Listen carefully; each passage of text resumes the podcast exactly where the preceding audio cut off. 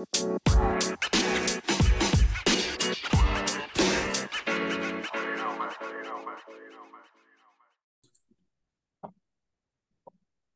up, everyone? Welcome back to the Salescast podcast. Um, today, we are going to be talking to Luke about this idea of near bound. It's something that I've been learning a little bit more about. But Luke, I'm going to kick it off to you since this was your idea. Uh, tell us what is near bound.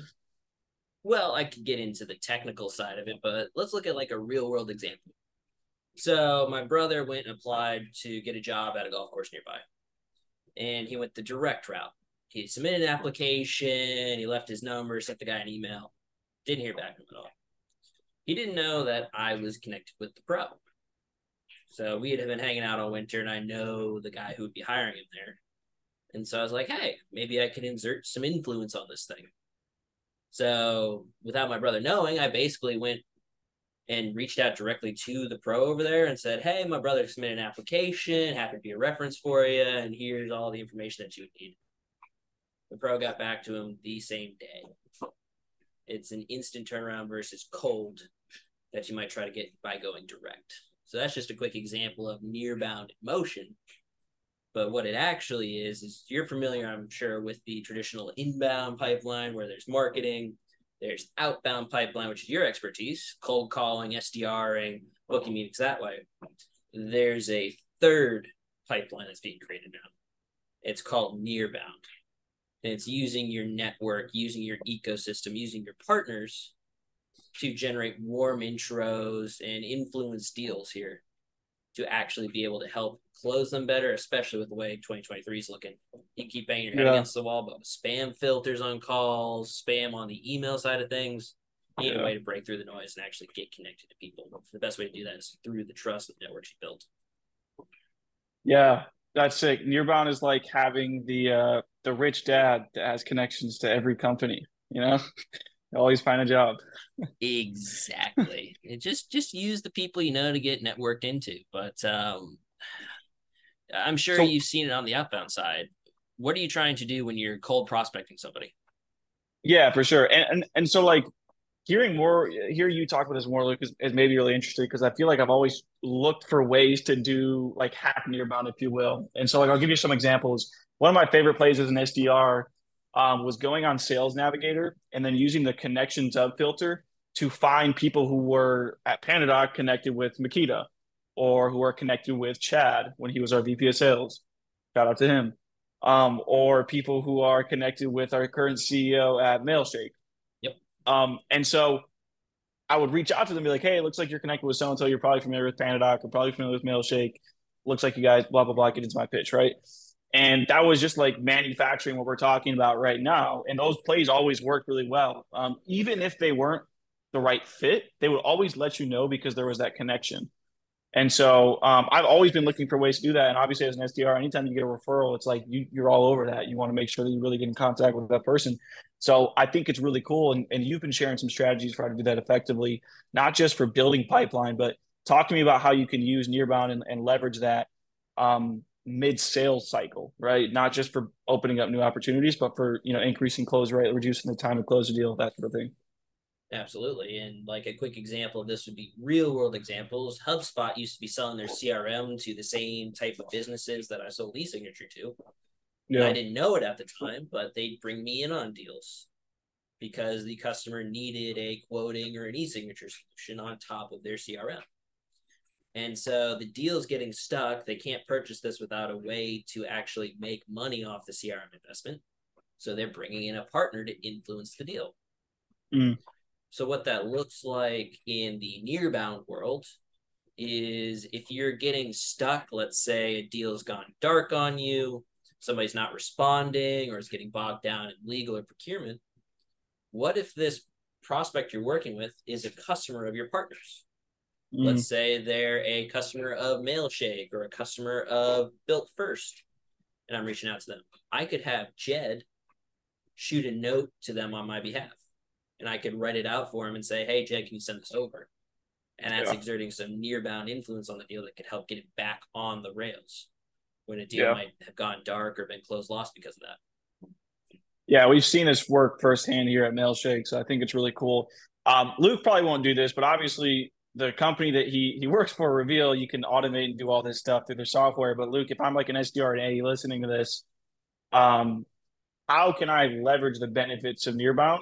Obviously, you can go out and purchase a, a Reveal, you know, software like that. But if you're an SDR and AE who doesn't have that sort of budget, what can you do on your own to start, you know, taking advantage of some of these benefits? Absolutely. But before we do that, what are the benefits? Okay. Like putting some numbers to this stuff because we know, like, yeah. obviously, if you run with the friend group or you have this nearbound friend group of prospects and customers who all interact with each other, you're probably yeah. going to close more. But what are the differences? What are the percentages?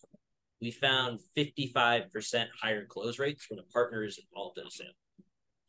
Yeah. So let's say you're an AE selling Mailshake Would it behoove you to go partner with a HubSpot AE, for example, who's selling CRM and they have their own sequencer, yes, but it's not quite up to what the market dictates, for example.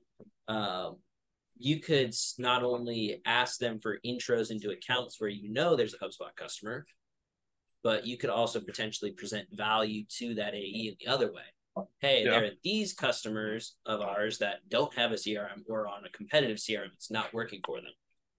I can give you the other AE some insight. So that way it's a give and take motion and you're working these accounts and working this ecosystem together. Let me know if any of that sounds crazy. No, not at all. Um, yeah, and, and the 55% number, I mean, it makes complete sense. I feel like if you've been in sales or taken any sort of sales or Sandler training, like you've heard about the benefits of having a referral, and it's the same sort of thing. And obviously, any referral sale, it's always going to be a higher close rate just because it's trust. People buy from who they trust.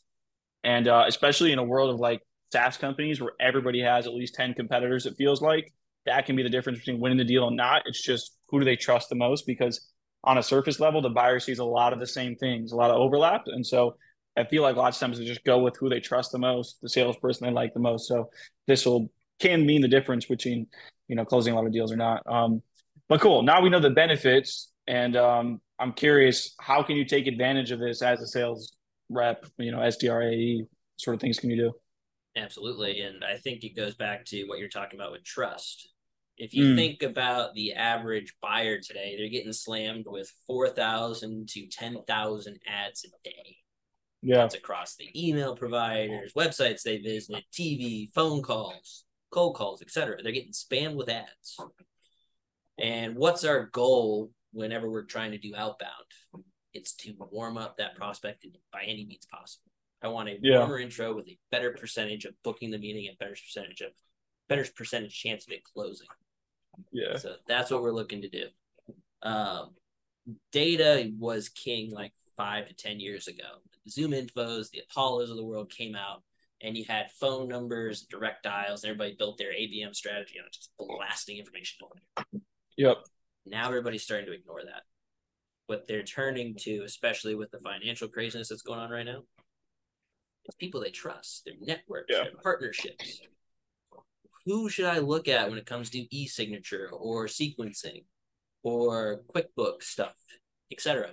They're asking their network and they're trusting the information referrals they get from in there. So yeah. what would change if you could hook into those networks? What if you could take advantage of that as a salesperson? What would that do for you? Yeah. Yeah, for sure. Um, yeah, I, I, feel like some things you can do as well uh, are like I remember like early on at Mailshake, one of the first things we did, similar to your analogy of like HubSpot and e-signature, like that sort of partnership, is you know Mailshake. We didn't sell data; it's just a sales engagement tool but we would reach out to like Lusha, um, Seamless, a couple of like data providers because our, they, they complement our product really well. Like you need a sequence, you need data for a sequencer, and you need sequencer for data. And we would just, I told my AEs like, go find other AEs, and just anytime you have a deal where they mention they want data, send an information to them and say, hey, I'm going to start sending you some leads. If you got some that are looking for sequencing and they're coming for data, send it to me. And we have a really good partnership with this girl, Lucia, who sends us like three deals a month uh, we've closed a good amount of them so far, and um, it's just a good like two way relationship. You know what I mean? And I think it's a really simple thing you can do as an A, as an SDR, because uh, yeah, you're right. I mean, everybody's getting flooded with just dead cold outbound, and uh, if you can be the one that stands out, you're going to have a higher chance of setting up that call. Absolutely. And that's some of the benefits of working with partners as an SDR yep. and AE. It could just be another colleague at a different company who's doing the same job as you. Get yeah, intros from these people. Get some influence. Gain some insight. Like, hey, Mark, the VP of sales, doesn't pick up his phone, but guess what? John, the VP of marketing, does. Let's yeah. reach out to John. He's a much better contact for us. That's a little bit of insight you can pick up from a partner. These are all actionable plays SDRs, AEs, salespeople can lean on to actually yeah. drive more pipeline, more deals. Yeah, exactly. If you're if you're an SDR and A SDRs and A's at other companies are your best friends to get insights. That was like one of the biggest things I always did at PandaDoc was just reach out to the other kind of executives of their companies, get information on their proposal process and all that stuff, and they'll always give you that information. Um, so yeah, build those relationships. That's what you know LinkedIn is obviously for. But um, yeah, I don't have anything else to add. Luke, anything else you want to add uh, as relates to Nearbound? Well, the only other thing I would think of, and I'm guessing nobody in customer success listens to this podcast, but uh, maybe one or two, maybe one or two. But there are some things to be gained post sale and on the CS side as well. If you think mm-hmm. about it, everybody's got a tech stack these days. Salesforce, DocuSign, Outreach, the tech stack of things that play well together. What mm-hmm. if you were connected into your partners, whether it's an AE friend you have or official partnerships, whatever it might be, and you notice that, hey, this is canceled with one of our partners, this customer has. Maybe we should be proactive and get notifications that we should reach out to our customer, make sure everything's okay before the auto renewal clause kicks in, before things come up on the renewal side. That's a CS. That's genius. Also, let's look at the positive end of that. Let's say our net retention rate is 80% when one of our customers is hooked up with six partners and is customers of those partners. But maybe they're 110% net retention rate when they're connected with 10 or more partners. How can we facilitate intros to our active customers, to the other tech partners that we have to make our solution more sticky and future proof mm. it here in 2023 and 2024 with the craziness that's going on? These are sorts of insights you could pick up post sale side or account management side that could actually mean the difference between hitting your number and losing all your accounts. Just stuff that yeah. not available today. So those are some ways that we could help out pre-sale, SDR, current in cycle with AEs, and then post-sale with CSMs or AMs. Um, yeah. So that might help on the nearbound front of using your ecosystem, the people you trust. That's genius. Yeah, I hadn't even thought about it that way. Um, nice. Yeah, I, like I said, Luke won't say it, but uh, you guys need to check out Reveal. it's pretty interesting. It's basically, it'll basically do everything we're talking about right now. Yep. Um, nah, these are all things, and what I'm sharing with you, stuff you can do on your own. But yeah. there are better, more efficient ways of doing that. I'm happy to chat with anybody who wants to talk about it. But this is the next step from inbound outbound data world to trust and ecosystem world of nearbound. Yeah. That's the future that's coming. No, and it's interesting because like every software, you know, like for Mailshake, for example, you can cold email on your own. You can do things for your deliverability on your own. But there, you know, software's always been help to some extent. What I think is interesting about we're talk- what we're talking about right now is I had never. This is like a new concept. I feel like for the market, and so I don't know. I think it's interesting that we're talking about it now because it is not something I see talked about anywhere on LinkedIn unless it's coming from Jared Fuller or Isaac Morehouse. There's nobody on LinkedIn talking about this. And so if you're listening to the podcast right now, um, you know, potentially take this as a sign to, to start working on yourself because I wouldn't be surprised if it, you know, you start seeing it uh, a lot more. Yeah. What's the worst thing that happens? You get warmer intros and your deals are more likely to yeah. close. Man, that's a tough problem to have. exactly.